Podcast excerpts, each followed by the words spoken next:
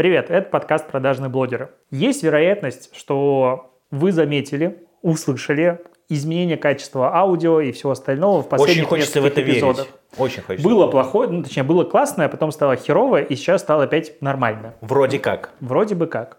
Когда мы пишем, мы еще не знаем, насколько стало хорошо. Да. Почему так произошло? Потому что последний наш новый сезон мы начали писать в аудио и видеоверсии. И на YouTube-канале «Русский маркетинг», ссылка есть в описании, выходит видеоверсия нашего подкаста. Да, И можно там заходить и на нас смотреть. согласен. Или просто слушать. Полностью поддерживаю. Прямо как сейчас ты это делаешь. Да. Вот. Поэтому дальше будем мы обсуждать клиентский сервис, автомобили, покупку паблика ВК, политику тоже как без этого. Сейчас мы все время это обсуждаем. И надеюсь, тебе будет интересно это послушать. Да, и если вы захотите прямо увидеть наши эмоции, как мы переживаем, смеемся, обсуждаем это все вживую, то вы можете всегда вбить на ютубе русский маркетинг и Спасибо, посмотреть, что повторил за мной. Молодец. Дай и посмотреть, руку. и посмотреть видео-версию нашего подкаста, ну не в прямом эфире, но в формате видеозаписи. Вот. Друзья, всем привет! С вами подкаст «Продажные блогеры». Блин, ну я э, ожидаю, что если в этот раз мне принесли вот такой бокал, или это ча- я не знаю, как чаша это называть, в следующий раз можно пивное сразу же приносить. Я бы наливал тебе... Я вообще, Семен, знаешь, какое у нас есть ограничение по поводу готовки? Рубрики, которая постоянная, но у нас в этом выпуске ее не будет. А если бы ты пил, мы бы такие коктейли херачили бы. Но, увы и ах. Я веду трезвый образ жизни. Скучно, я бы так его Нет, называю. нет. Зато я заезжаю в кафе «Помпончик». Кафе «Помпончик» – лучшая крымская сеть пончиков на территории Российской Федерации. Рекламная интеграция закончилась. Ладно, это могло бы быть так, но, к сожалению, мне даже промокоды туда не выделили. Хотя я помню, вот я знаю, что вспомнил, насколько все-таки меня можно легко купить в какой-то такой сети. Я заезжаю в этот помпончик, там написано «Регистрируйтесь в нашей, э, как называется, бонус, бонусной программе». Я такой, там, наверное, сейчас будут бонусы, и там просто написано «Зарегистрируйтесь в нашей бонусной программе, получите пышку в подарок». Я такой «Заполнить все данные». Я только потом думаю, ты понимаешь, насколько мои данные, я готов оставить свои данные за пышку.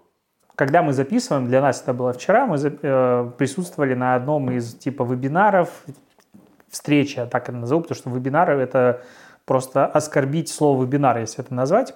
А Одна из платформ, которая продает рекламу в пабликах и телеграм-каналах. Подожди, стоп, а Telegram. почему ты не хочешь называть вещи своими именами?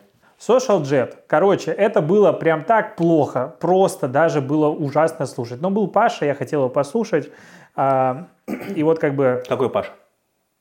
Федоров. Ну, я-то знаю, но... с- Паша Федоров. Паша прокрастинация. Книжка его вон там стоит. Мне подарил, когда-нибудь я ее прочитаю. А, И тогда свою книгу напишу. А, ко мне так и не приехала, кстати. Я его лично встретил, мне лично отдал. Надо было просто... подъехать Паша, Паша. Нет, мы с ним разговаривали, он только говорит, я тебе отдельно. Я заказывал книжку у него. а, Был в числе первых, кто попросил сразу же ему ну, прислать. Он говорит, я тебя включу в списки, тебе все придет. Потом мне говорят, извините, но нет.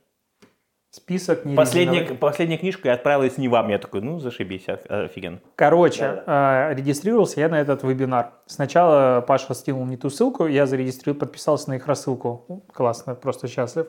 А потом, типа, регистрируешься на вебинар. И знаешь, какое количество данных там надо было оставить? Ну, типа, там почта, А я знаю, я заполнял. номер телефона, а, телеграм и что-то еще. А, и имя. Ну, ладно, Ну, имя фамилия, как бы- имя, отчество там тоже было. Я просто Алешка написал. Но почта, ладно, я привык. Номер телефона обязательно. И еще юзернейм телеграммовский. И я думаю, ни хера себе. Ну, как бы, как будто бы многовато. А там было, этот, как называется, Офе- оферта? Нет, я не соглашался. Просто, кстати, чем. странно, что типа они Да. собирают номер телефона, при этом там нет никакой... Галочки, меня вообще это всегда бесит. Ну, типа, а, как бы классика жанра, когда ты регистрируешься где-то, ты понимаешь, что там я соглашаюсь с правилами пользования, все остальное, и тебе по умолчанию начинает всякое говно приходить. Меня это так вырубает. Ну, типа, или как заходишь на сайт, и там, вы согласны с тем, что мы соберем у вас все данные, которые можем собрать? Да, либо нет. Типа, нет, иди нахер. Да, пожалуйста. Как будто бы вот этих настроек не хватает. И вот то, что в Европе сделали с этим, а, господи, как она называется-то, ГДПР. Я его называю. Мгм. А, и сейчас можно на сайт зайти и, допустим, отклонить все кукисы, все о себе отклонить. Там вот такие вот тебе окна вылезают. Я нажимаю сейчас reject all. Подожди, вот ты сказал, что тебя бесит, когда куча галочек всяких вылезает. Нет, меня бесит, когда обо мне все данные собирают, а я не могу отказаться от того, что, допустим, я хочу зарегистрироваться, оставить, ну, допустим, там регистрация по номеру телефона. Окей, регаюсь. И я сразу понимаю, что мне будет приходить всякое говно. Вот эта вот сеть, э, как она называется, господи, спортивных залов, э, фитнес-залов, фитнес-хаус. Ублюдки. Просто ненавижу. Я уже вижу прям отдельный шорт. Вот это надо будет точно вырезать. Прям с него и начать. Не, ну как можно? Я, мы купили годовые абонементы. Сходили, конечно же, типа по два раза. Ну, это классика жанра, все хорошо, это наши совести. Но после этого сколько раз мне звонили, писали, везде. Я каждый раз говорю, ребята, отпишите мне. Я, я отказываюсь получать вашу рассылку. Мне не актуально, я переехал, отпишите. Хорошо мы пометили в CRM. Хорошо мы пометили в CRM. Мне до сих пор смс приходят. Но это не, не только у них такое происходит. Ну что за... Вот у меня, например, в Кудрово, э, доме, в котором я жил 16 года, в свое время был только один провайдер, Ростелеком. И чтобы ты понимал, вот их все хаят, говорят, что они ужасные и так далее. Ни разу за это время мне не звонили с каким-то... Один раз со спам-рассылкой мне звонили. Я сказал, можете, пожалуйста, меня исключить и больше не звонить. И с тех пор ни разу не звонили. Зато потом, когда в тот дом пришел чудесный оператор МТС, я, в принципе, МТС люблю, но здесь они меня просто задолбали. И мне, чтобы ты понимал, с регулярностью раз в 2-3 месяца поступает звонок, Здравствуйте, это оператор Максим. Мы, мы хотим обрадовать вас. Ваш дом подключен и обновлен к сети МТС. Не желаете подключиться? Я говорю, да уберите вы меня уже из этой рассылки. Я говорю, я, я последний раз я уже не выдержал. Он такой опять говорит, звонит, я говорю, слушайте, я говорю, я не живу там, это, это больше не, я уже начал придумывать, говорю, я не живу там, меня нет в этой квартире больше. Он такой, а, да, все, хорошо, исключаем. Я так говорил три раза, и три раза мне через три месяца, два-три месяца все равно поступал такой же звонок, где другой менеджер Максим проговаривал все то же самое. Ты Поэтому запомнил это- Максима. Ну, это условно. Подожди, у Поэтому меня, эта у меня история был не план. единична. А, у меня был план, который я не успел реализовать, хотя, ну, мне сейчас как бы очень легко со спамом, до меня не дозвониться. Вот как бы за городом у меня здесь в моем доме вообще не ловит телефон, поэтому я живу без спама очень хорошо. Но у меня был план такой, что мне в очередной раз наберет этот фитнес-хаус и скажет, абонемент со скидкой 50%, 55%, все, акция, супер. Я скажу, супер, я сегодня подойду к вам в офис, до скольки вы работаете? Мне скажут, до 7. Я скажу, блин, с работы буду ехать, можете на полчаса задержаться, я подъеду? Лучше на час. Нет, надо начать с полчаса. Мне скажут, конечно, дождусь, а я не приду. На следующий день меня наберут, скажут, а вот мы не дождались. Блин, я в пробке был, можно сегодня? И так до бесконечности. То есть, получается, типа, ты просто заставишь их чувствовать к тебе ту же самую ненависть, которую ты чувствуешь Да. к ним. Но я думаю, ну, у меня есть как бы две гипотезы. Первая гипотеза, что сама система CRM, ну, как бы у них очевидно, CRM-система хорошая, все налажено. Потому что есть Поэтому тебе контакты. постоянно звонят, да? Да, что менеджер просто не добавляет. Ну, то есть он не добавляет, допустим, комментарий, больше не звонить, не актуально, или что-то еще. И таким образом я бы в теории смог его замотивировать исключить меня из базы. А второе, что им просто насрать, и они все равно звонят. А ты не думал о том, что просто один менеджер забывает тебя вносить, потом условно второй Тогда- менеджер забывает вносить и третий? Это тебе не похоже? Да-да-да. Это не похоже на какую-то случайность. Это, это очень похоже на закономерность. Вот в чем проблема. Вот я думал бы как раз эту закономерность разорвать тем, что, ребят, сегодня 100% приду, а потом не получилось. И так бесконечно. Вот мы сейчас, вот знаешь, ты сделал просто... Я думал, как же вклинить свою историю сюда, но Леша сделал просто гениальную подводку, и ты знаешь, про какую историю я сейчас буду рассказывать. Я не знаю, ты мне только тизерил ее. Ты Я говорил, тизерил, я специально, подкасте. когда сегодня ехал к ребятам, говорю, я эту историю рассказывать не буду, чтобы вы почувствовали всю боль, чтобы вы... Я еще начинаю с того, что Леша пишет с утра. Леша, я говорю, я жду э, курьера, чтобы не быть терпилой.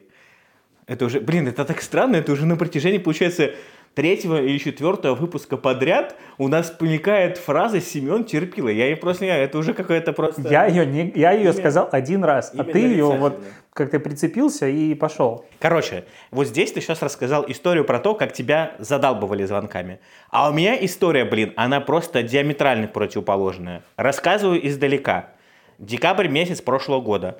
А Я приехал я не знаю, стоит ли называть вот имя дилера или все-таки... Я думаю, конечно, ты меня вынудил фитнес-хаус назвать. Да я думаю, ты обязан назвать. Хорошо. Дилер, название дилера Land Rover, Land Rover Rolf на Полюстровском проспекте в Петербурге.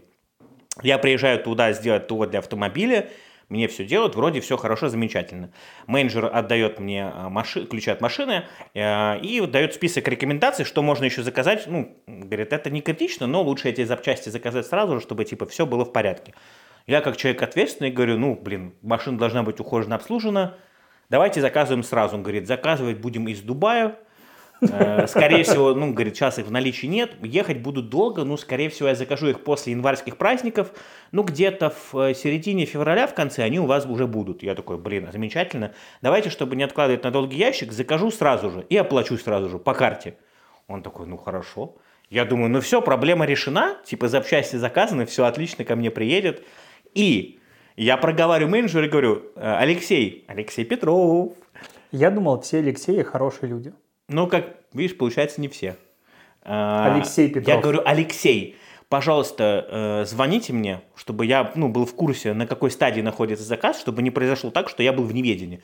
Да-да, конечно, все расскажем, все будем держать в курсе. Я говорю, окей. Проходит январь, проходит середина февраля, я такой сижу, думаю, Терпила ли я или не-не, а нет? я сижу такой, думаю, так, ага. Я про это, если честно, даже забыл. Такой думаю, опа, середина февраля, мне странно, что никто не звонили, надо о себе напомнить. Звоню ему, говорю, Алексей, здрасте, э, ну вообще, как дела, на какой стадии, все, он такой, да еще немножко едет, задерживается, еще надо немножко подождать. Я говорю, а что же мне не позвонили-то, ну, раньше, вы же мне обещали. Мы вам звонили, но не смогли дозвониться. Это, чтобы вы понимали, у человека есть моя почта, у человека есть мой номер телефона и WhatsApp. Он говорит, ну, у вас, наверное, в спам куда-то улетело. Я такой говорю, так у вас же WhatsApp есть мой прямой. Что мешало? Вы мне дали свою карточку с номером телефона, визитку. Что мешало написать мне в WhatsApp? Ну, на, на, я, ладно, хорошо, ждем. Проходит вторая половина февраля, наступает март. Я такой, ни одного звонка до сих пор нету. Я такой думаю, блин, ну какая-то ерунда творится. Надо как раз таки еще раз узнать, э, спросить, в чем дело. Звоню еще раз. Говорю, Алексей, здравствуйте. Как вообще, ну на какой стадии все находится? И он, знаешь, Как он- вообще, как, как жизнь, да? Как Алексей, сам? как, как самочувствие, как настроение? Не желаете ли мне что-то рассказать о статусе моего зака- моего заказа? Он такой говорит, а вы знаете, Какой заказ? запчастей сейчас нет в наличии.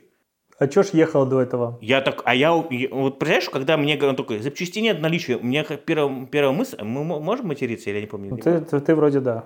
И у меня первая мысль, ёб твою мать, два месяца у вас нет запчастей в наличии, что вы делали два месяца до этого? Он, он такой говорит, ну, их надо сейчас под заказ, э, скорее всего, приедут в, в апреле, а возможно даже и позже. Меня просто внутри меня сгорает просто от чела. Я говорю, давайте, я говорю, это не дела, давайте делать возврат. Чё? Он такой, он такой говорит, понимаешь, знаешь, как наш диалог строился? Я говорю, Алексей, я говорю, это как так? Я говорю, то есть, как бы сроки все вышли, вы мне ни разу не позвонили, я о себе напоминал сам, давайте делать возврат. Знаешь, что он мне написал в ответ? Ок. Ни, ничего, ни, ни это, не извинился, не попробовал Подожди, как-то а этого урегулировать. менеджера Алексея случайно не Павел зовут? Он Нет, просто нет. работает в одной знакомой Он компании. просто мне пишет ок. Я сижу такой, думаю, ну ладно, хорошо. Говорю, что для этого надо сделать? Он говорит, у нас заполняется заявление, вы должны подъехать к нам и заполнить это заявление. Я говорю, в смысле к вам? Вы, типа, это шутка какая-то? Я говорю, на дворе 23 год, э, всегда, э, последние годы всегда, даже в том же Тиньке у меня были случаи, когда я возвращал там деньги за страховку, э, заявление мне присылают документом, я его подписываю, сканирую, отправляю, деньги возвращаются у нас так не положено, вам нужно приехать. Я говорю, Алексей, давайте решайте этот вопрос как-то, потому что у меня возможности к вам приехать нету. Он мне У меня такой говорит, запчастей машины нет. а он мне- и он мне такой говорит, ну, в принципе, вы либо к нам подъезжаете, либо вызываете курьера за свой счет, и у меня второй раз сгорает жопа просто. Я, ну, то есть, я, я, я говорю, вы вообще как себя чувствуете вообще в своем я? То есть, я у вас заказал запчасти, я оплатил их сразу же на месте, я прождал два с половиной месяца, вы мне ни разу не позвонили, и теперь, когда я хочу вернуть, сука, свои деньги, вы мне говорите, а вызовите такси за свой счет. Ну, то есть, ну, понимаешь, да, вот этот маразм? Я, я, я говорю, Алексей, э, я говорю, Алексей, решайте. Я говорю, я, ну, как бы так делать не буду. У меня к возможности к вам ехать нет, вызывайте курьера. Он, у него прям видно было по переписке, знаешь, он такой, типа, недовольный, говорит, ладно, типа, вызову за свой счет. И дальше в WhatsApp он мне пишет капсом, напишите тогда, когда завтра капсом, вам будет удобно капсом принять заявление с четко заверенными э, данными. То есть идет текст, ну, допустим, напишите Да. завтра капсом отдельно. То есть он отдельно набирал капсом. Да. Это я просто, к сожалению, не могу тебе пока. Блин, а- а можно потом можно, это- конечно, можно? вставим. Думаешь, можно вставить? Да. И потом, представляешь, капсом, вот он просто пишет, напишите, а, говорит, курьер может через 20 минут. Я просто в это время в зале был, не ответил. И он через полчаса пишет, ладно, напишите завтра капсом, когда вам будет удобно э, передать заявление с верно заполненными данными для возврата. Я такой думаю, я пишу, ну хорошо, ладно, завтра в интервал с 9 до 14 я буду дома, вызывайте курьера. Дальше происходит самое интересное. Проис- проходит Выступает 10 завтра. минут, Нет.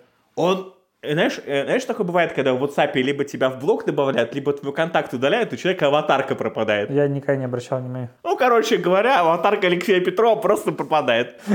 И приходит последнее сообщение, что для вас согласован возврат по всем дальнейшим вопросам. Просьба звонить в роль в Prime напрямую. И дальше номер телефона городской. Я, так- я такой думаю, знаешь, то есть он удалил меня из контактов, типа вот так вот.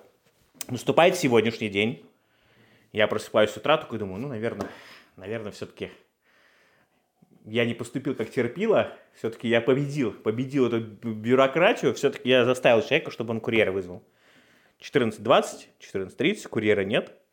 Я такой, ну, ах ты ж сука. Пишу ему в WhatsApp.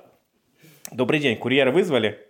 Мне в ответ приходит стандартная отписка, когда, как за день до этого. Для вас согласован возврат ТТ. По всем вопросам звоните в Рольф Автопрайм. Я такой думаю, ах ты ублюдок, ладно, хорошо. Захожу в соцсети Рольфа. Чтобы ты понимал, это крупнейший дилер, ну, один из крупнейших дилеров за последние там 5-10 лет в России. Соцсети не ведут, никакие соцсети не ведутся с э, марта 22 года. Думаю, хорошо, нет ладно. машин, нет соцсетей. О чем Нет, все-таки у них все есть. И машины у них, и все у них, все в порядке. Машины продаются. Я отзывы даже почитал там на Яндекс картах, на Google, там столько всего интересного про них. Хорошо, что машину у них не купил. Короче, я такой думаю, хорошо, есть телега. Запускаю бота в телеге. Кстати, до сих пор так ответ мне не пришел после кнопки старт. Нет. Ну, завис. Бывает. Ну да, действительно. Какое совпадение завис именно в тот момент, когда мне нужно было связаться. Последняя возможность, я думаю, телефон. Я звоню по телефону. Это же типичный миллениал. Я, я- я нашел их почту, сайт, ВК, инсту, телегу. Ладно, телефон. Я вот, вот я не люблю звонить по телефону. тоже не люблю. Мне проще почему-то решить вопрос письменно там через соцсети. А потому что все остается. Я люблю текстом, потому что у меня остается вся история. Надо запомнить это преимущество. Я об этом просто не думал. Мне просто казалось, что мне психологически проще э, именно вот не по телефону решать, а через мессенджеры. Не знаю почему. Или через соцсети. Короче, звоню по телефону, э, объясняю девушке проблему. Она говорит, к сожалению, специалиста, который может решить проблему, сейчас нет. Я говорю, супер, ладно. Говорит, мы вам перезвоним. Перезвоню через 5 минут, говорит, знаете, специалиста другого, который может решить вашу проблему, тоже нет. Я думаю, блин, офигенно. В итоге только через полчаса мне еще раз перезванивают и говорят, что а, да, в принципе, ваше заявление с курьером мы в курсе, так оно нам и не нужно. Деньги на возврат уже, ну, заявление на возврат бухгалтерия уже приняла, деньги вам поступят обратно. Я, и, я после этого сюда ну, к вам поехал подкаст писать, но я представляешь, какой моя мысль? Подожди, то есть гипотетически этот менеджер, Алексей, он просто хотел вынудить тебя поехать к ним в офис, чтобы, ну, Я не знаю, для чего это, в принципе, делалось, и у меня даже, знаешь, в какой-то момент закралась мысль, что все вот эти манипуляции, ну, и- я не верю в то, что мои запчасти, которые там были, они не какие-то, знаешь, типа супер, во-первых, огромные и дорогие. Это рядовые расходники, так скажем. И то, что их нет в наличии, мне с это, в это верится с трудом. Моя гипотеза была в следующем. В декабре, когда они это, скорее всего, заказывали, или в начале января, э, курс был до- другой. Они заказали это все, потому что деньги от меня пришли, но в момент, когда сейчас это все пришло, курс как бы сильно, ну, с с 55 даже до 76, он улетел. не было 55. Был. Ну ладно. 56 рублей был курс в декабре. Ну хорошо, 60 даже до 76 улетело все вверх. С учетом того, сколько я заплатил тогда, сумма все равно получается ну, довольно нормальная. И мне показалось, что они просто захотели эти запчасти ну, перепродать, а мне сказать, что типа их нет в наличии. И вот я такой думаю, знаешь, сижу. Ладно, это вот как я, такой терпила, да, который типа вот так совсем соглашается, который не идет на конфликты. Вот мне просто интересно, как он общается э, с другими людьми, с другими клиентами. Потому что я, в принципе, видел целевую аудиторию, которая приезжает туда, это взрослые мужики, очень, ну, это даже просто чисто по внешнему виду по ним видно, что очень сильно обеспечены. Вот мне просто интересно, вот э, хватило бы у него вообще, в принципе, как сказать, даже ума, И- смекалки и смелости написать то же самое и заявить то же самое взрослому человеку, приезжайте к нам в офис, чтобы поставить свою подпись. Да с хера ли я должен к вам ехать? Это же твой косяк. Ты не позвонил, ты забил, э, ты не предупредил, ты не принес извинения, вообще ничего не сделал, отработал просто на отъебись, и после этого я должен еще типа за свой счет вызывать туда курьера. Короче, все закончилось хорошо, вроде как. Но вот неприятный осадочек, чтобы ты понимал, у меня остался. И я даже накатал огромный пост. Он лежит у меня в черновиках. И я очень хотел насрать им просто вот в отзывах везде в Яндексе. Но потом я понял, что они не ведут давно ни соцсети, ни отзывики. У них, в принципе, они перестали с 22 года вообще что-либо делать в соцсетях. и в Ну, ты знаешь, то, что они не ведут, и для них это, ну, как бы на них это влияет, это две большие разницы. То есть ты можешь заниматься отзывами или не заниматься, их другие люди все равно читают. Слушай, проблема в том, что я зашел специально и на Google Maps, э, и на Яндекс э, карты, отфильтровал, отфильтровал отзывы по негативным. Э, Там много негатива. Но люди все равно туда почему-то едут. Вот для меня это остается загадкой, и непонятно почему. Неужели из-за того, что этот дилер настолько вот своих до этого столько лет зарабатывал репутацию, становился большим, чтобы люди на автомате просто принимали решение туда ехать? Потому что даже если судить по отзывам, очень много негатива заключается в том, что продают битые машины. э, ну, то есть абсолютно нормально считается клиента обмануть. Или когда клиент покупает, приезжает покупать машину по одной цене, когда он приезжает, ему называют ценник на 50, на 100, на 150 тысяч дороже. Не, ну это, как я понимаю, у дилеров вообще норм. ц- Не у всех, дали- поверь, далеко не у всех. То есть можно сказать, что это не Алексей такой один, ну, менеджер, а это просто норма обслуживания и работы с Слушай, клиентами. За все свое время, сколько я вот не покупал машины, не обслуживал, первый раз я с таким сталкиваюсь. Ну, конкретно у них, я имею в виду. Конкретно у них, наверное. Ну, для меня это просто вообще нонсенс. И вот здесь я хотел спросить, как ты считаешь, а корректно ли использовать свой социальный капитал, заработанный годами, для того, чтобы, Передавать огласку таким ситуациям? ну да, и пытаться ее решить. Допустим, вот представим ситуацию, что тебе деньги не возвращают, Да. или начинает идти на какой-то жесткий конфликт. Вот в такой, такой ситуации нормально? Я специально э, даже посоветовался, вот э, есть такой на ютубе канал МПЦ. Не знаю, слышал, не слышал. Но, в общем, это по сути как Ердрей, только... э, Тоже не знаешь, да?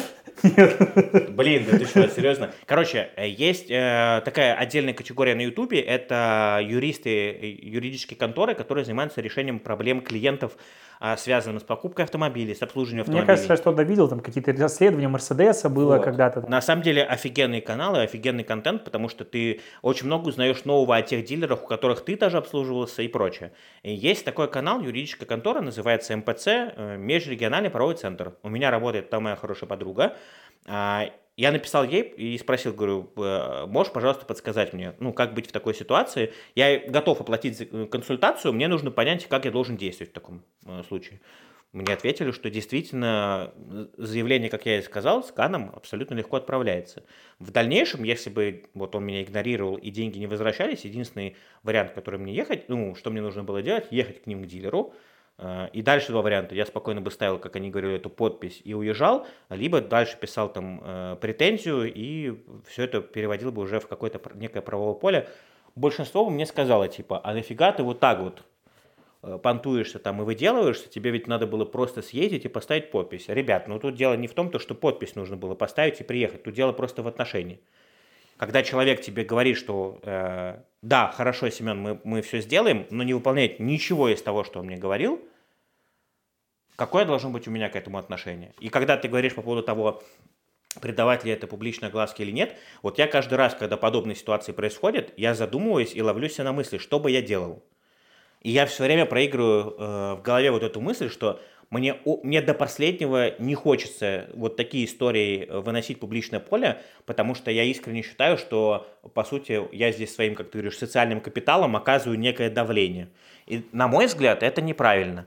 Но бывают какие-то ситуации, когда у тебя из плоскости, вот как у меня сейчас эта проблема решилась, поэтому, в принципе, этот пост, и, ну, я не стал ничего писать, выкладывать, потому что вроде как сказали, что все ок.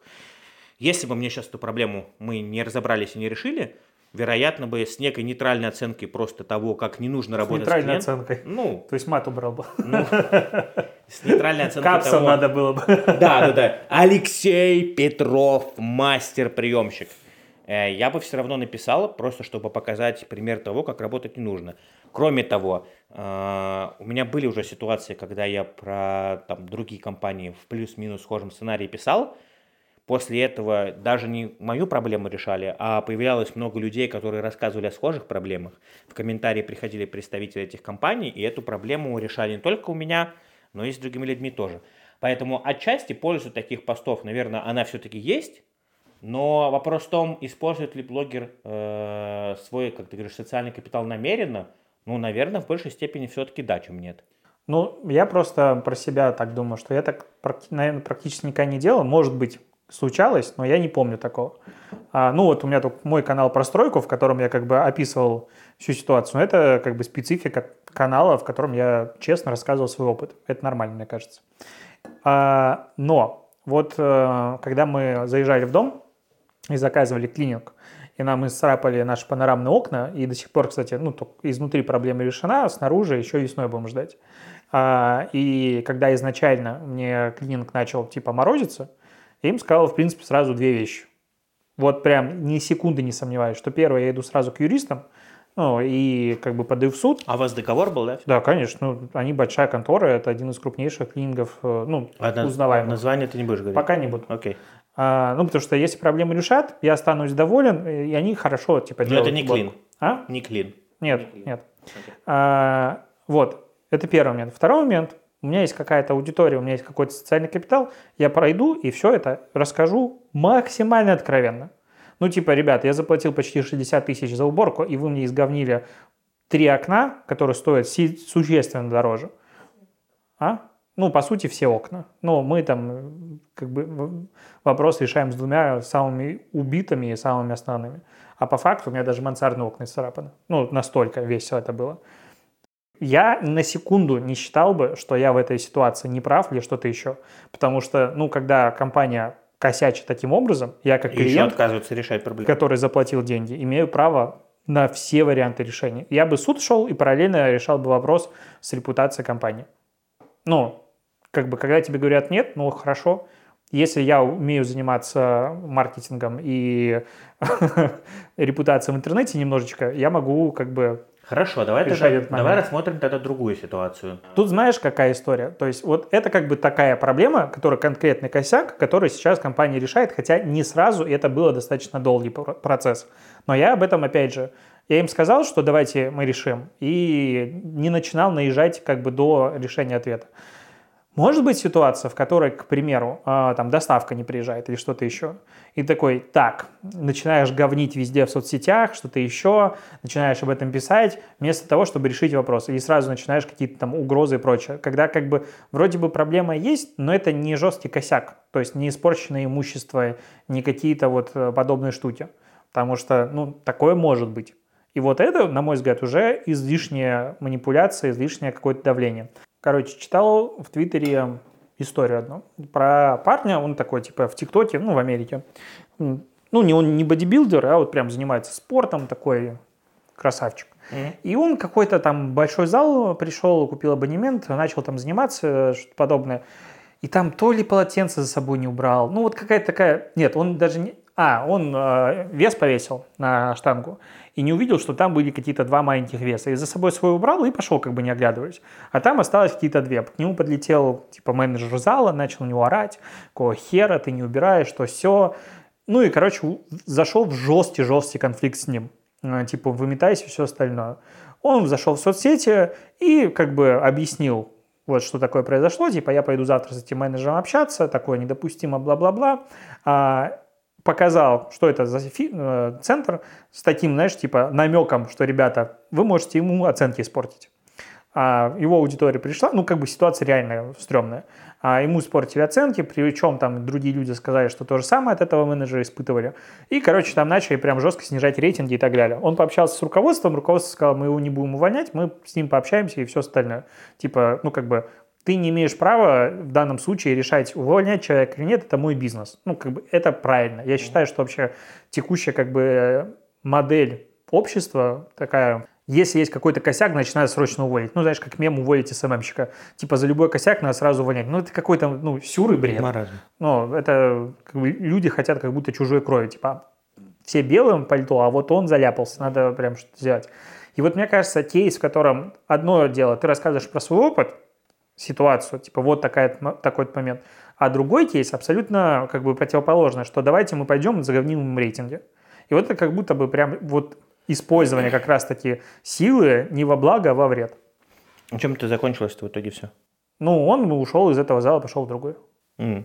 А чувак никаких... Блин, просто интересно посмотреть. Ну, там что-то руководство с ним пообщалось, но смысл в том, что, ну, вот такой вот он человек. Я хотел тебе провести еще другой пример. Мне просто ты рассказал мне историю, ну, я рассказал свою историю, ты привел пример, как это выглядит. Э, но мы говорим э, про то, что это, так скажем, мало знакомый нам сервис, или которым ты там особо до этого ранее не пользовался. Или, например, Короче, другой пример тебе приведу. Вот у тебя условно есть сервис, которым э, ты пользуешься регулярно, там э, с ребятами, которые там работают, ты прям в очень хороших отношениях, дружишь. Клубный сервис мини на обводном. Ты дружишь, ну там общаешься хорошо и прочее. И в какой-то момент, допустим, ты обра- ну, обращаешься к ним за услугой, и они эту услугу делают отвратительно. И когда ты ребятам показываешь и говоришь, что типа, ребята, это ужасно, тебе отвечают, типа, ну, вот так вот случилось, типа.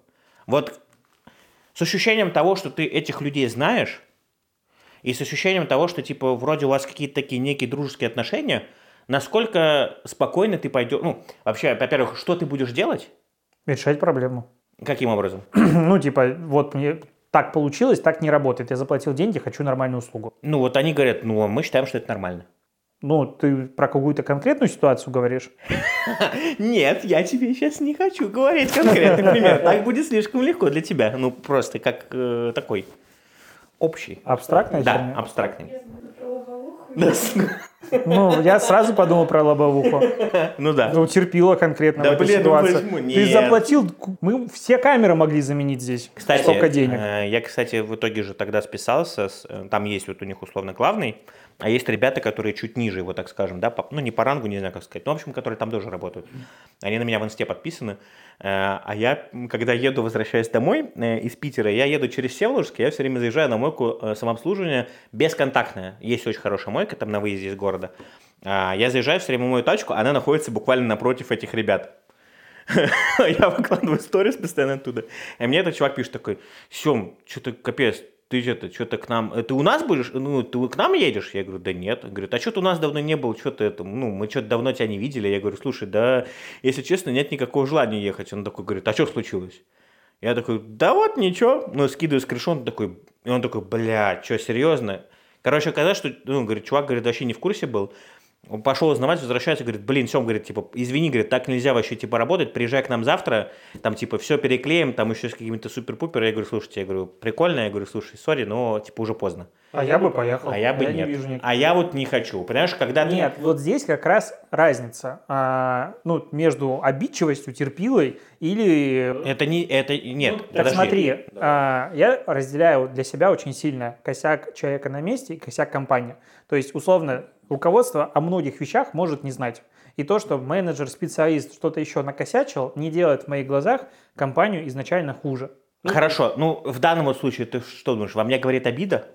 Я не знаю, какая-то, в принципе, конечно, я поехал, пускай Нет, вот во мне, на самом деле, во мне просто говорит принципиальность, Я не вижу. Ну, то есть, потому что подожди, твоя принципиальность, разберем. Ты заплатил херово тучу денег, объективно, Ну за то, что тебе оказали некачественную услугу. Подожди, стоп. Э, все эти услуги были сделаны, а вот это шло в подарок. И Причем тут ты это- за него не заплатил? Нет. Ага, ну конечно. Семен, давайте я расскажу, как работают подарки в бизнесе. Это не История бесплатно. начинается. Это не бесплатно. Нет, это было бесплатно. Конечно. Это было бесплатно, Леш. Хорошо. Значит, тебя развели на этапе костов. Я помню всю историю, мы не будем сейчас в нее вдаваться. Но смысл в том, что оказали некачественную услугу, я хочу, чтобы ее сделали качественно. Я бы приехал, пообщался, все бы сделали. Тем более, если тебе нравится этот сервис, что бы туда ездить, не ездить дальше? И у меня просто было время, чтобы узнать обратную связь от других людей. Ну, И я прекрасно понимаю, что когда мне переклеют, ошибка качества из-за этого не вырастет. Понимаешь? Будет то же самое. А зачем мне то же самое, если через, там, условно, месяц у меня произойдет то же самое? И я уже буду знать, что я буду еще больше злиться и еще больше будет негатива, чем было до этого. тут должно появиться слово «халява». Нет, ну как бы, вот э, ты сказал про слово там какую-то обидчивость и так далее. Я не могу сказать, что здесь... Не, ну я не знал о том, что как бы ты узнал, что у них хреновое качество. Как бы по умолчанию для меня, если ты обратился... Я даже больше тебе скажу, что я когда стал наводить справки и уточнять, оказалось, что я далеко не первый. А ты не думал делать это до того, как ты обращаешься в центр и платишь гору денег? Понимаешь, прикол в чем? Что когда там делали мне первую машину, все сделали хорошо. Все было нормально.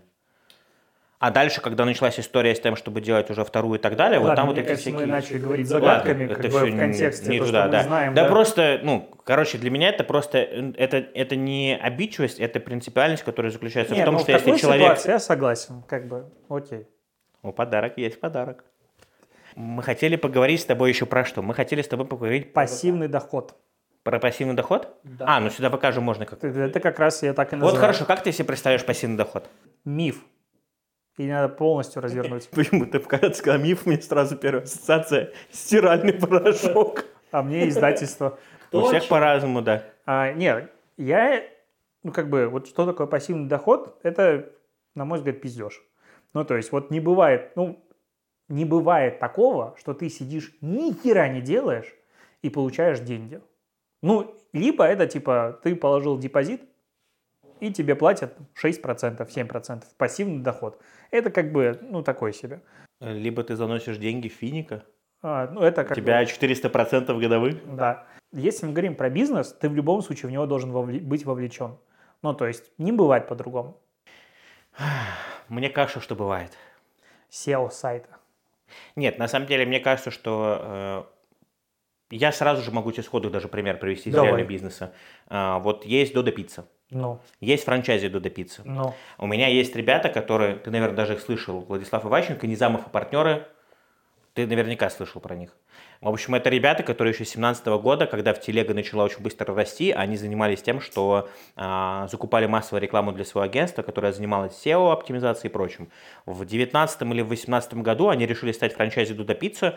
Э, Сейчас одни из крупнейших франчайзи, кстати. И они строили свою модель работы очень хитро. Они привлекали сторонние инвестиции под открытие пиццерий а, от миллиона и там до бесконечности рублей в обмен на, как ты говоришь, несуществующий э, пассивный доход, за который делать тебе ничего не надо.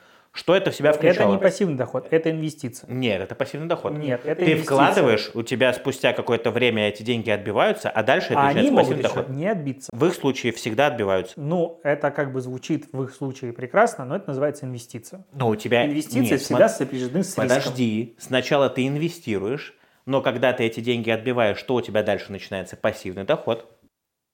Так же можно сказать, я пошел, купил 10 квартир, отдал их компании, которая за меня сдает, вот у меня пассивный доход. Ну да. Но нет, это разное. Ты немножко путаешь. Мы, мы, я тебе говорю про то, что когда мом- наступает момент, когда у тебя твои инвестиции отбиваются в ноль, и ты начинаешь только зарабатывать. Когда ты не пытаешься отбить Может быть вложенные ситуация, в которой это не окупается. Ну хорошо, подожди, но я же тебе говорю про это конкретно. называется инвестиция. Нет. Ну, инвестиции я не считаю, что это пассивный Подожди, доход. в данный Ты должен найти, выбрать, дать деньги, всё остальное. Нет, подожди, в данном конкретном примере, который я тебе привожу, они сначала инвестируют в течение Я- одного-двух лет. они- Инвестиции так и работают. Ты сначала даешь деньги, а потом зарабатываешь на Так этом. это и называется Ты пассивный доход на инвестициях. Как много заработал на, на инвестициях в акции? Ну, если бы не было прошлого года, было бы плюс 70%. Молодец. Ну, подожди, я тебе говорю про А их... если бы я доллары продал в нужное время, заработал бы в два раза. Подожди, я тебе говорю про их пример. Я И в итоге говорю- что получается? Я тебе Ребята- говорю, что это инвестиция. Он меня перебивает.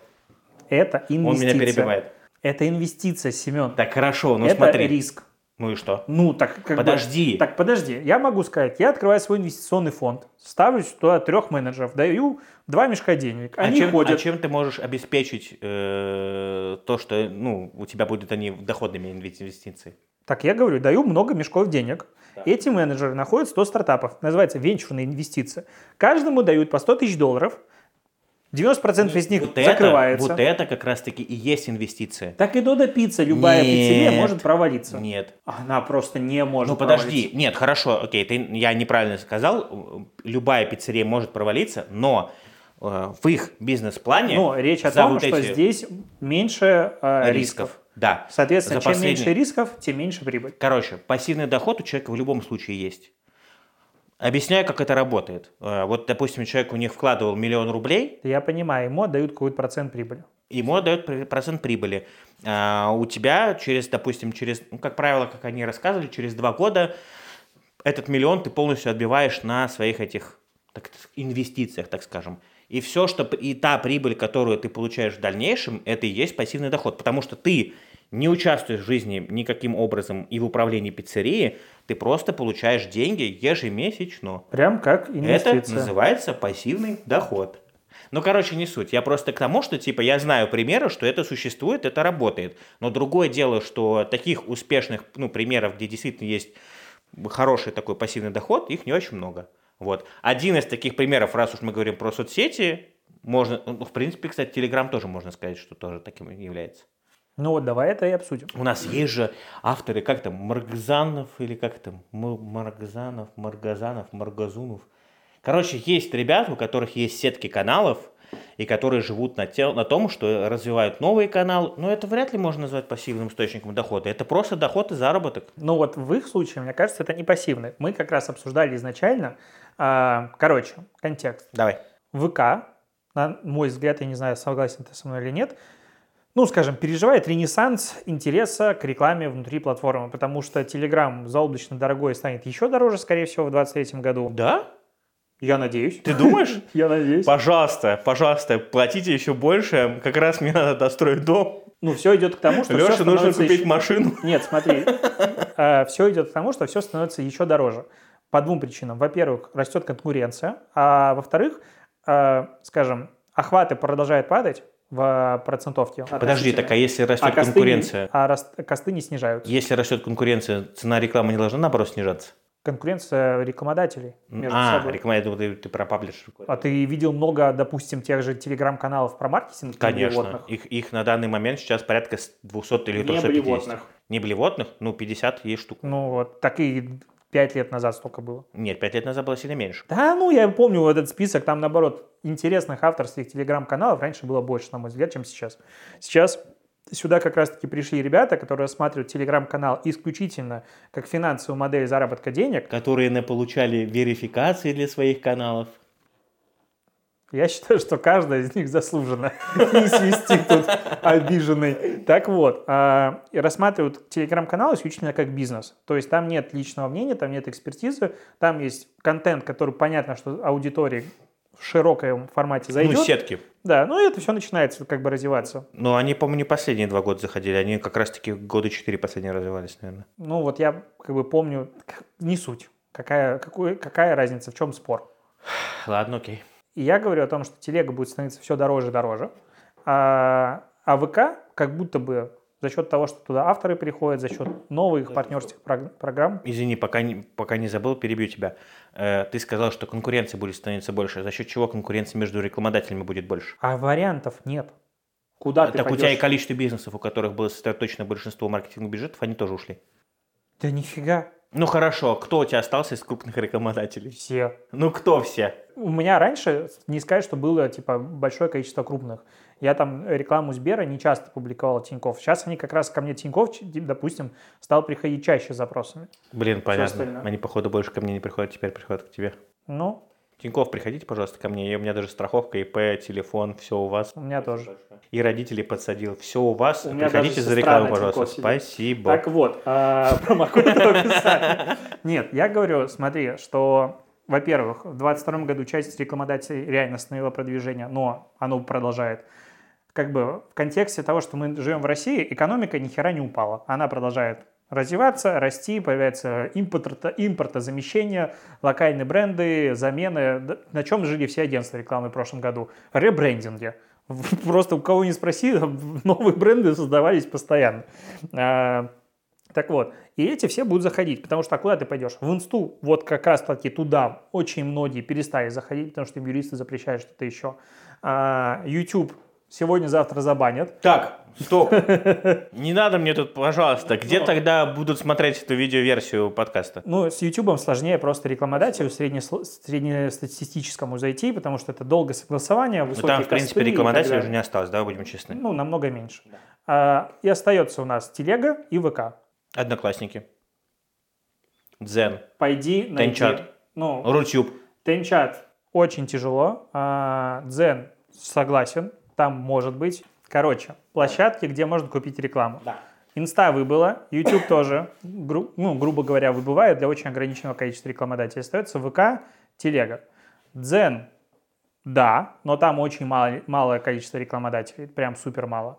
Ну, субъективно. И пока что они еще, ну, я так понимаю, не научились с ними работать и привлекать. Да, в Одноклассниках как бы да, но пойди найди блогера в Одноклассниках. Инструментов нет. Ну, в принципе. А Рутюб ты сказал, да? Э, Рутюб я не рассматриваю как площадку сейчас, в принципе. Там, блин, 28 миллионов уников, 53 миллиона визитов. У них на одного уника меньше э, двух визитов в месяц. О чем я, можно я- говорить? Я верю. Мне кажется, что это перспективная площадка с очень хорош- хорошим будущим. Но мне пока еще их э, перспективы не долетели в карман, поэтому э, так. И поэтому я к чему вел? К тому, что как бы ты или в телеге, или надо идти в ВК. И я думаю, что в ВК как раз-таки количество рекламодателей с точки зрения рекламы на платформах, хотя их там уже до хера, и с точки зрения нативных интеграций и прямой рекламы будет увеличиваться только. Я, кстати, могу подтвердить, потому что я вижу по количеству запросов по росту. Вот был, когда заблокировали вот у нас соцсети, ну, инсту, ФБ и прочее, я прям заметил, у меня просто количество запросов, сообщений в сообществе выросло просто. Было типа ноль, там стало, знаешь, условно там... Два. 30. Ну, ну, не два, конечно, но там процентов. 10-15 в неделю 100% было. Потом был спад некий и так далее. Сейчас я потихоньку вижу, что там два, два обращения в неделю 100% прилетает. Причем, если раньше это были, знаешь, такие, что типа инфокурсы, э, всякие какие-то чеки, семинары, вебинары, то сейчас приходят вполне себе нормальные там и, и Яндекс, и, ну, в общем, крупные рекламодатели, про которых мы с тобой раньше говорили. Поэтому да, наверное, так. И с точки зрения, кажется, что сейчас, с точки зрения, даже если мы говорим про развитие сообщества, развивать сообщество ВКонтакте в реалиях 23 года, как бы, знаешь, наши вот любимые маркетологи не говорили, что да ВК это зашквар, да там это по- помойка, ФСБшная да помойка. ФСБшная помойка, сливает свои Сел за данные. репост. Тем не менее, э, стоимость привлечения пользователей там по-прежнему одна из самых ну, дешевых, если не самая дешевая.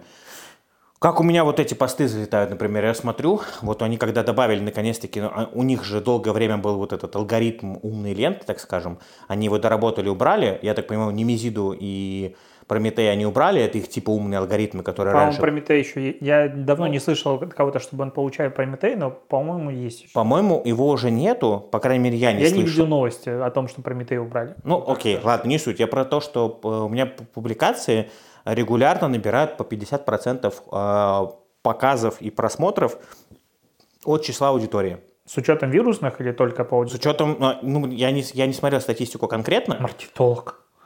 Ну, кстати, посмотри. Ну, зачем? Интересно. Зачем? Это ж интересно. Зачем? Нет. Нет, это вообще не интересно. Ну, короче, я просто смотрю даже, что статистика там по показам и по охватам, она реально сильно выше, чем э, в телеге. И у нас очень любят говорить, что ну, в телеге же сидит премиальная аудитория, Нет. а в ВК такой нету. А как показывает практика, и там, и там аудитория очень часто пересекается прямо чуть ли не больше, чем на 50%. Не, ну, как бы, я не считаю, что в телеге сидит премиальная аудитория. Я считаю, что в телеге сейчас сидит просто большое количество аудитории, в том числе и достаточно э, платежеспособная. И есть ощущение, что в ВК такой аудитории сильно меньше. Ну да. Ну, то есть не все из них сидят в условном ВК. Раньше, я помню, ВК постоянно давал данные медиаскопа, в которых показывал, типа, там, разбивку по аудиториям. Этот график выносил мозг всем. А, типа, процент от каждого сегмента, сколько сидит ну, там ВК и прочее, прочее. И вот у меня в голове, что условно обеспеченная аудитория в большей степени осталась в Инстаграм и в телеге. Могу ошибаться. Блин, я вообще про инсту сложно говорить. Я не понимаю, что с ней происходит, честно говоря. Не, ну, а, опять же, в моей голове обеспеченная аудитория, как бы опять могу ошибаться, могу быть неправ. Но это аудитория, у которой интересы сильно шире, чем локальный контент. И когда этой аудитории интересны новости шоу-бизнеса, Америки и всего остального, ты подписан на Джастина Бибера и все остальное, это может быть только в, э, в инсте. И ты поэтому там остаешься. VPN-очка наше все. Ну, кстати, я тут с тобой не совсем соглашусь, потому что я знаю, что, вот, допустим, ты начал говорить про американских каких-то селебрити и прочее. Вот есть муз- музыкант, например, да, возьмем музыкальную э, индустрию. ВКонтакте куча а, сообществ нишевых по разным направлениям, в которых собирают реально все вот выходы всяких новинок, анонсы, Паблики, релизы. да, знаю. Это фан- реально круто. фан-страницы. Нет, так это да, но ты можешь здесь, типа, из первых рук лиц получать и так далее. А, я не говорю, что все так делают. И сто процентов, типа, ну, знаешь, премиальная аудитория – это очень широкое понятие, потому что премиальная аудитория – это какой-нибудь мужик на прадике заряженном приехал, и у него куча денег. Одна часть премиальной аудитории. Другая часть премиальной аудитории – это там, типа, мне интересна Баленсиага и прочая херня, и я там езжу на показы в Париж. И то, и то богатая аудитория, она супер разная. Но вот как бы часть, которая интересуется всяким интересным, она 100% осталась в инсте и только там сидит, ну и вместе с телегой. Мгм. И в ВК с большой долей вероятности она либо заходит, либо заходит редко. Потому что, опять же, что такое, типа, пользователи? В ВК, на мой взгляд, заходят, типа, почти все. Но какая активность у каждого вида аудитории, насколько легко ее чем-то поймать, где, это прям сильно, ну, как бы цифры будут отличаться по сегментам. Так, подожди, мы немножко не туда свернули, мы говорили про пассивный доход. Мы говорили о том, что можно купить паблик ВК. Ну, это мы обсуждали Как говорит еще... Семен. За, за ка- за кадром мы это обсуждали, да. Я, я Леше рассказывал пример, что а, я недавно листал, я даже расскажу, как я его нашел. А, я удалил, у меня было в свое время очень много друзей в ВК, а, я большую часть из них удалил, оставил тех только тех, кого я знаю лично, с кем я общаюсь давно, и все, там осталось, по-моему, человек 50-60. И я зашел на, на страницу сестры моего друга и увидел, что она подписана на какой-то ну, паблик. Я очень редко так бывает, захожу, просто интересно, на что люди подписаны. И я зашел такой посмотреть. Сталкеришь. Да, я зашел, смотрю, блин, классный паблик, там какие-то мемы всякие, приколы всякие публикует, и мне самому прям понравилось. Я такой думаю, блин, интересно, сколько он стоит? Пишу админу, спрашиваю, говорю, здрасте. Я говорю, готов купить ваше сообщество с сохранением полностью авторов, э, оплачивать зарплату. В уме такой сижу и думаю, так, ну зарплата типа минимум пятнашка, ну, наверное, даже если двадцатка, то в принципе готов платить админу. Окей. Пишу ему, он такой говорит, не продается с админом, говорит, типа, вы сами будете вести. Я говорю, не-не-не, я говорю, такой вариант не устраивает, нужно сохранить админа, о зарплате вообще без проблем договоримся. Я говорю, я даже в вашу работу влезать вообще никак не буду, ну, то есть полностью сообщество автономно, я просто, ну, как владелец. Он возвращается через полчаса, говорит, 150 тысяч рублей без торга. Я такой и думаю...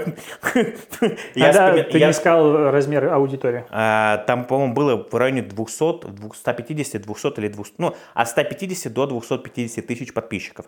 Для понимания, за эти 150 тысяч рублей в телеге вы сможете купить э, канал, на который будет подписано там 1002 человек. Что-то я, походу, со своим каналом One Day Insta продешевил. А Алексей, кстати, собирается ставить его на продажу. Не, я его продеш... я уже продал, я его писал. Нет, ты про другой говорил еще. СММ новостью, да, наверное, надо продать. Вот. Самое время сделать анонс. Ну, а, Инвесторы, пишите короче, Алексею в личку. Давай вернемся к ВК, потом обсудим. Короче, э, я такой думаю про себя, блин, нифига себе, ну, э, в моем понимании это действительно очень маленький прайс. Я говорю, окей. Я говорю, а что касается админа, как будем делать? Он говорит, ну, надо пообщаться, по зарплате это обсуждаемо, но он там вряд ли пойдет на снижение. Я такой думаю, блин. Я про себя такой думаю, ну ладно, придется, видимо, 25 платить там и так далее. И он, и он такой пишет, так, все, готов продать, 150 тысяч паблик, э, админу ЗП 2500 в месяц, 3-4 поста в день. Я сижу такой, ну, я сначала подумал, что, типа, может, это в день зарплата? Да, в сутки зарплата. Я, и, а он такой, 2500 в месяц. Я такой думаю, что? Ну, а знаешь как бы? Понятно, что уровень и качество контента там будет соответствовать. Нет, да это не уровень и качество контента. То есть паблики ВК живут не на не уникальном контенте. Ты берешь и типа листаешь чужую ленту, смотришь какую-то приколес, как я себе это представляю, находишь что-то интересное и кидаешь себе. То есть, ну, как бы круговорот контента в, ВК такое нет? Знаешь, что самое смешное? Что параллельно с этим, когда я вот... Я с тобой согласен. И я согласен на 200%, что в большинстве своем, в большинстве своем, не везде, но в большинстве своем, контент ВК вообще не уникальный. Там, а, и тем более у сообществ миллионников, Там просто они живут контент на поставлен чужом. просто на поток, они просто занимаются перепечатыванием или просто воровством мемов или приколов и всего друг, картинок у друг у друга. И когда ко мне приходит, э, раньше такой был журнал, назывался Naked Science, Руслан Зарапова вел. Ну, я, я просто знаю все эти имена, потому что я все время там э, в тусовке владельцев этих ВК сеток пабликов об- общался и сидел в чатах. И он такой пишет, Семен, а он э, такой очень любитель кидать говна на ВК, что типа они такие плохие, что они все делают фигово, что они постоянно режут доход. И он мне такой пишет, блин, вот смотри, я написал крутую статью на VC, что опять ВК занижает мне доход. Все типа очень плохо. Я пишу, слушай, я говорю, вот я смотрю свою статистику, э, даже по своему сообществу, ам, у меня все в порядке. Я говорю, вот ты мне сейчас жалуешься? Я говорю, ну я сравниваю со своей, у меня все нормально. Он такой, то есть ты судишь только исключительно по себе, ты не хочешь смотреть на проблемы друг... И он уже, знаешь, сразу с наездом начинает. Я говорю, так, Руслан, стопе.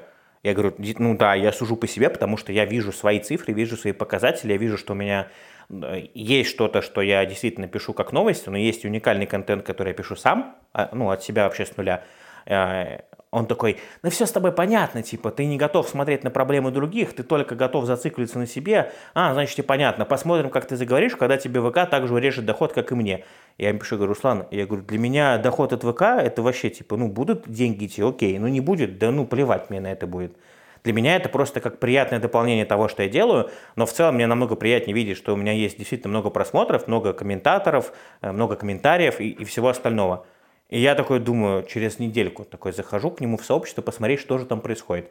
Там 6,5 миллионов подписчиков, и он постит, сука, в научном сообществе он постит картинки, блядь. Картинки. Это, они с наукой вообще настолько Да, не это связаны. как этот, э, как они, шедевры и реклама. И это, и понимаешь, я просто после этого такой думаю, вот ты ведешь сообщество про науку. Вместо того, что... Я ему так и писал, говорю, Руслан, я говорю, вместо того, чтобы ныть, я говорю, начни нанимать авторов, которым ты будешь платить, которые будут писать интересный ну, контент, длинные тексты. Да, в перво- в первоначально люди этого не поймут, охваты упадут. Но постепенно ты переключишь вот эту аудиторию, алгоритм обучится, и э, придет аудитория, которая будет думающая, читающая, и у тебя начнется меняться э, аудитория и освежаться, в принципе, в паблике. И за счет того, что у тебя огромный пласт этой аудитории, у тебя в рекламном кабинете, в партнерской программе, там уже отображается ценность и качество аудитории. Он говорит, вот у меня качество, типа там, он, по-моему, говорил 30. Это, типа, очень плохо. Вот у меня там, типа, для сравнения, там 80, 80, 80 90, примерно так. Я говорю, так начни писать сам. Я говорю, ты просто в какой-то момент понял, что у тебя алгоритм хорошо подхватывает картинки, и ты поставил просто картинки на поток. Так может пора задуматься о том, что надо что-то поменять? Но он меня так и не услышал, только говорит, мне с тобой все понятно. Я говорю, все, давай. Мы так и разошлись, друг друга не, ну, и друг друга не поняли, но посыл очень простой. Конечно, когда ты просто тупо делаешь картинки и всякие приколы, на какое качество контента и на качество аудитории ты рассчитываешь? Ну, наверное, глупо на это рассчитывать, правильно? Вот так и получается, что у тебя паблик-миллионник приносит, сколько он рассказывал, мы считали, ну, 200 тысяч в месяц у него приносит. Сообщество на 6,5 миллионов человек, которые, ну, ты сам понимаешь, вот ну, я бы, 100% у меня уже даже мысли были, как это все можно менять, делать и так далее. 200 тысяч это просто смешно. Для, э, ну, я говорю не конкретно для того, сколько люди зарабатывают, а для столь большого и численного сообщества. 200 тысяч это очень маленькая сумма. Так и вырежу. Я думаю, это надо в перебивку ставить а, подкасты «Продажный блогер». Нет, э, конечно, я с тобой согласен. Не в плане того, что 200 тысяч – это очень маленькая сумма, но в плане того, что э, я рассматриваю, в принципе, любой паблик и все остальное как локальное медиа небольшое. И если мы говорим про медиа, у которого есть аудитория 6 ми- миллионов человек, то с 6 миллионами человек можно делать намного больше. Конечно. И можно развивать продукты, можно... Но это, как бы, знаешь, всегда проблема а, широкой аудитории. Ты не можешь создать страницу, в которой будут какие-то сложные факты и так далее, в которой будет 6 миллионов человек. Она будет в разы меньше. Ну, чем сложнее контент, понял, тем меньше аудитория готова его потреблять. И, конечно, раз- ну, как, опять же, вот типа шедевры рекламы или что-то подобное называется, я миллиард лет туда не заходил. Но Ты, то, кстати, что в курсе, помню- да, что это белорусская сетка? Ну, это ребята там развивали в Одноклассниках. Да, Тайгер Милк. Они раньше продакшн очень хорошо делали, по-моему, по-моему, забили. А, потому что у них было что-то кулинарные паблики прям Да, крутые, да. а потом Бон они, по-моему, продали или что. Но а, там же как бы, что, картинки типа Кока-Кола или что-то еще. Вот смотрите, какая-то реклама, все остальное. Там не про рекламу. Ну, как, как- ну, в моей голове это не про рекламу. В моей голове это типа про что угодно. Это тот, тот самый фастфуд-контент, про который ты и говорил. Я это называю, да, фастфуд. Ну вот. И глупо рассчитывать, что тебе это... Просто тут получается как? Э, Человек не хочет ничего вкладывать в развитие и в создание контента, и при этом хочет зарабатывать, и чтобы этот доход рос, а за счет чего? И вот поэтому как бы реклама в ВК сейчас стоит принципиально дешевле, чем реклама в телеге. Потому что большая часть контента, она абсолютно не уникальна, и за счет этого снижает цены всего рынка. Ты можешь хоть миллиард раз делать супер уникальный контент в ВК, вот прямо сейчас, ты не, мо- не сможешь обосновать рекламодателю, что у тебя CPM по аудитории будет, допустим, 1000 рублей или 2000 рублей, когда у соседа 20 рублей. Да. Вот в этом и смысл. Ну и, и поэтому, соответственно, и э, авторы туда и привлекают, ну, так скажем, как сказать, владельцы сообществ и привлекают авторов, которые создают не уникальный контент. Это не авторы, это Ну, не авторы, хожу, постеры. постеры. Хорошее слово. Привлекают постеров, которые за 2500 рублей в месяц создают какой-то так или иначе контент. Но при этом, гипотетически, Да, можно купить паблик за 150 тысяч, да, без затрат, по сути, на его поддержание, потому что, ну, это не затраты. Да. Или даже увеличить, платить не 2,5, а 5 и делать не 2-3 поста в день, а 6. да. Охеренный план. И сколько из этого можно еще, и это еще не все. еще можно подумать над тем, как этот контент доработать, чуть-чуть, может быть, его сделать еще более уникальным, а, ввести какие-то свои фишки, которых не было ранее, или которых Рамочка. нет у других. Ну, блин, это- Музыку добавлять, Да, конечно. Опросы. Гифки. Вау. опрос. На самом деле, я думаю, что даже... и- А, и самое банальное, э, я больше чем уверен, что такие сообщества никогда не развивались за счет таргетированной рекламы. Э, Добавить какой-то небольшой бюджет на промо в начале или просто все заработанные деньги, допустим, вот оно зарабатывает на пассивном доходе, например, от 10 до 15 тысяч в месяц. Ну, например. Эти деньги реинвестировать э, в закупку рекламы. А ты думаешь, в этом будет смысл? Конечно, будет смысл. Знаешь, как, в чем смысл заключается? Смысл заключается в том, что если ты правильно настраиваешь таргетированную рекламу, и ты привлекаешь новую аудиторию, приходит то самое активное ядро аудитории, которая будет на все твои новые посты еще быстрее вовлекаться. Я это могу даже э, наблюдать на примере своего сообщества.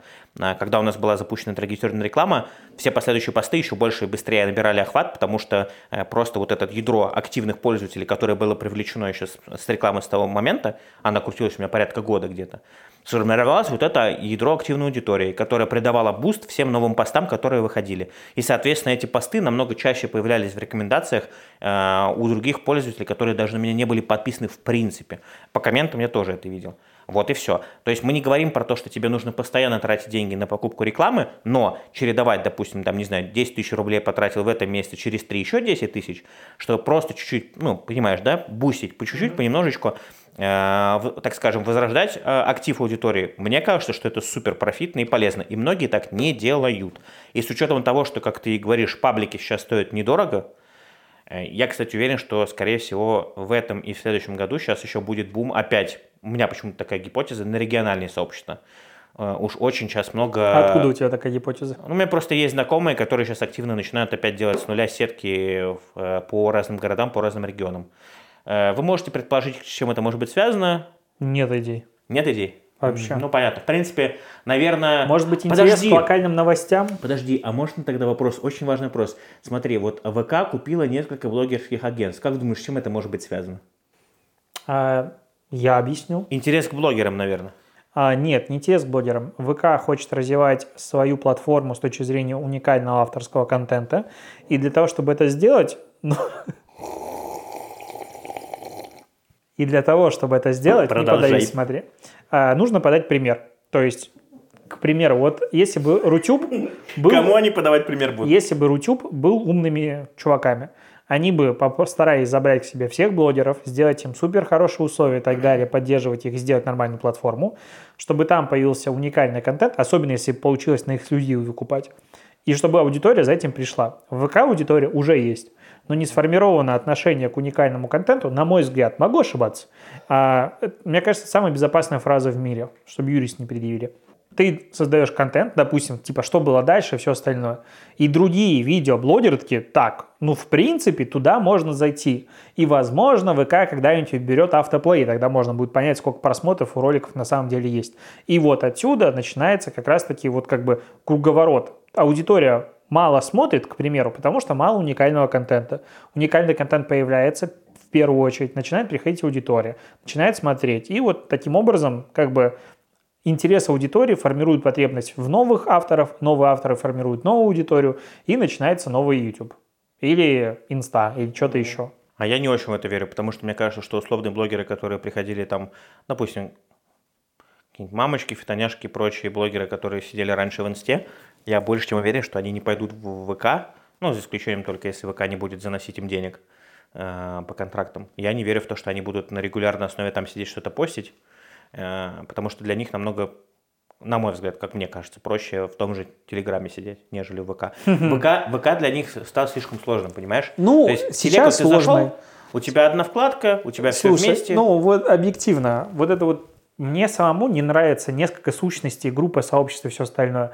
Я с этим согласен. Но сказать, что ВК сложный, ну типа, зайдите в Facebook, охуейте и вернитесь в ВК и скажите, господи, как тут все понятно и просто.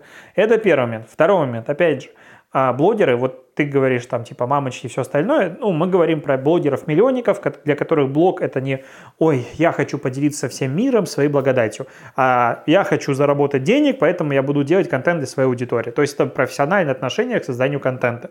И вот там нравится, не нравится, интерфейс Терпи, моя понятен. красавица. Да, интерфейс понятный либо понятный, это сильно вторично. Ну, типа, заблокированный инста придется делать. Придется разбираться. На им- на им- это мое любимое. У меня сейчас куча вакансий в канале про вакансии, логично, да? Было э, там, я мастер этого финансовых потоков. Ну, короче, вот типа инфопредприниматели, которые зарабатывают. Он заработал для своих клиентов 100 миллионов, 200 миллионов. Я вообще миллиардер, все дела. Зарплата 25 тысяч рублей в месяц. Просто истерика в комментах всегда, вот такая вот классика. Но суть в том, что можно нанять человека, который за тебя будет постить контент. Ну вот, если ты тупой и не можешь разобраться в интерфейсе ВК, что есть группа или личная страница, и вот это все, ты можешь нанять человека, который это будет делать. Тем более у этих блогеров в профессиональном отношении контента уже есть команды, которые создают этот контент. Поэтому никакой проблемы нет. И вот здесь исключительно в том, что ой, ВК или что-то еще. Других вариантов не будет. А ты уверен, что им другие варианты нужны? А какие остаются? Только Telegram, вот такая аудитория. Они как охереют на закупах рекламы, как поймут, что эту аудиторию они не могут окупать. Я не думаю, что они будут закупать рекламу. Я думаю, что часть, которую они смогли перекачать, крупные, мы про крупных блогеров. Ну, у них есть, допустим, миллион человек в Telegram. А дальше что? Рекламодатели они свой найдут. Так Telegram не будет расти на органике особо. Так, а мы не говорим, что он должен расти. Этого миллиона хватит, чтобы зарабатывать. Так это будет стагнировать аудитория. Аудитория будет отписываться, охваты будут падать. Окей, полгода проживешь, год проживешь, а дальше что? Но она же не упадет все до 10 тысяч. Будет постепенно снижаться, снижаться, снижаться. Она может точно так же и расти. Я уверен, что будет падать. Откуда ты такой уверен? Потому что они никому не интересны. Но Я объясню. Вообще, подожди, вообще... Я объясню, потому что они создают дохера контента, чтобы продавать свои марафоны и все остальное. Рядом есть новостные СМИ, профессиональный канал, юморные и так далее. Нет алгоритма, который рекомендует контент, за счет которого как раз-таки этот контент старого формации инстаграмовской мог попадать, потому что там было какие-то прогревы и прочее говно. А здесь есть исключительно ты открыл окно или не открыл.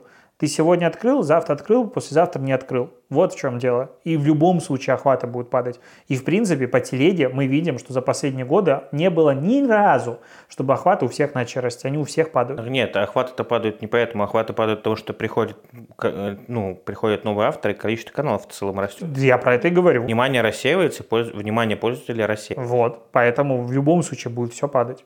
Ну, посмотрим. Я вообще другое хотел сказать. Я уверен, что не все будут. Вот ты говорил, когда про ВК, про блогеров, у меня другая теория.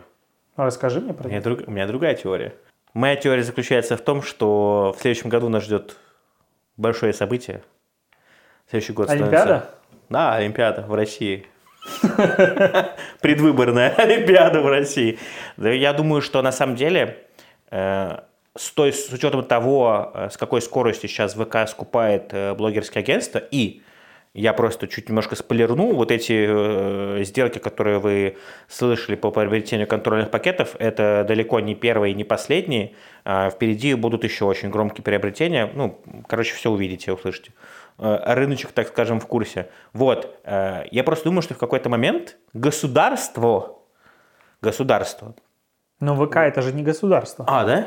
Давай я буду человеком, который задают это наивные вопросы. Короче, я думаю, что государство в какой-то момент поняло, ну, обратило на масштаб проблемы того, какое количество блогеров за последние годы, так скажем, взрастило у нас в стране. Ну, не они, а вообще, в принципе, выросло у нас в стране. И какое большое количество блогеров были с, ну, как можно сказать, с либеральной повесткой, наверное, правильно? Ну, такой с очень э, прозападной позицией, взглядами э, и всем остальным. И в момент, когда началось, опять я увожусь в это, да, вот в эту тему СВО, когда в прошлом году началось СВО, очень большой процент из них высказывался на эту точку зрения, ну, характерно негативно и в одном ключе. И мне кажется, что с этой точки зрения государство поняло, что проще таких блогеров не покупать, а покупать сразу же целиком агентство, которое контролирует этих блогеров или которых, у которых эти блогеры находятся на эксклюзиве, потому что замкнув на себе все агентства, контролировать в целом всех блогеров, которые в принципе находятся в России, становится намного легче, проще и, ну, я не могу сказать, управлять ими проще, но это очень на это похоже, с моей точки зрения, вот. Ну, тут есть одна, знаешь, какая проблема? Ну, допустим, ты блогер, представь себе. А, ты у агентства какой-нибудь дикий джем.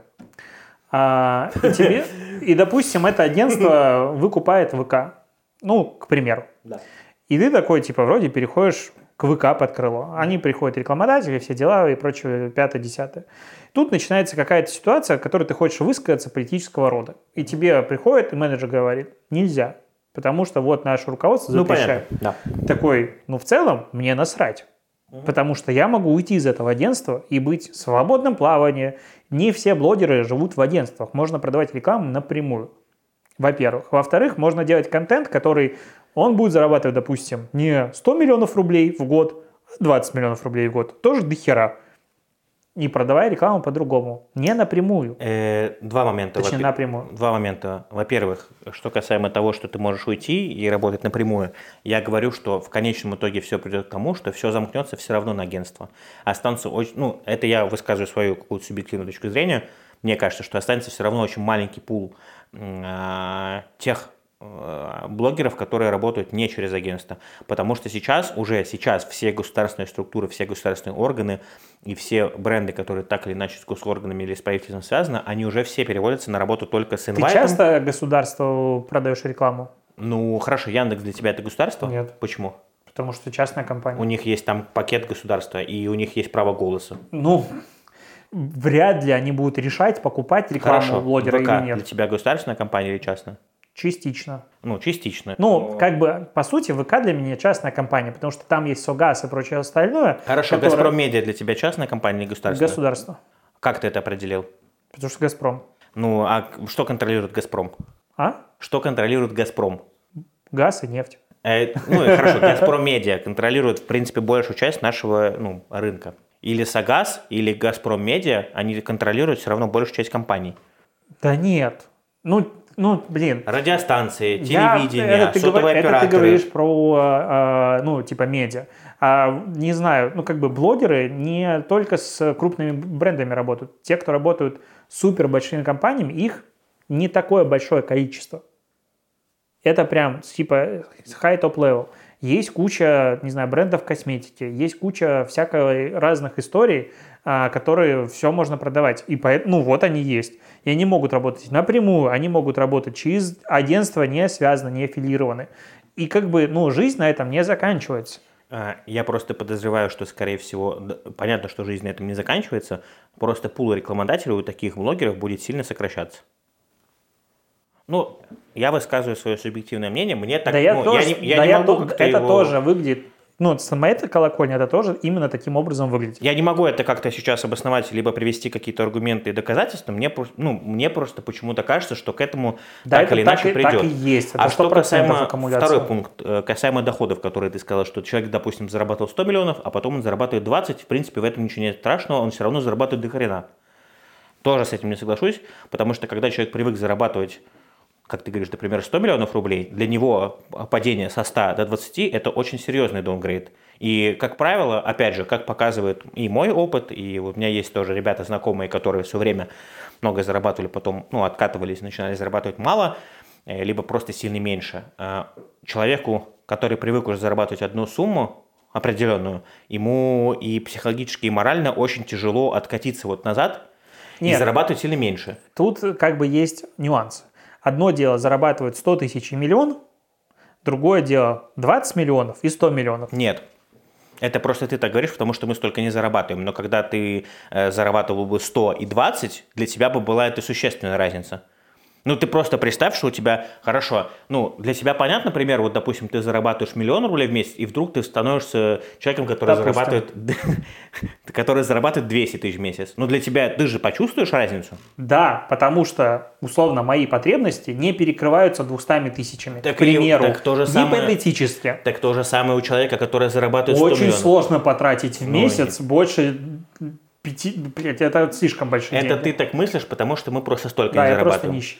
А человек, который зарабатывает 100 миллионов, поверь, Ну, это была фраза, сказанная как бы вот просто так. Но я просто к тому, что это на самом деле все равно довольно ощутимая сумма. Тут скорее вопрос в площадках.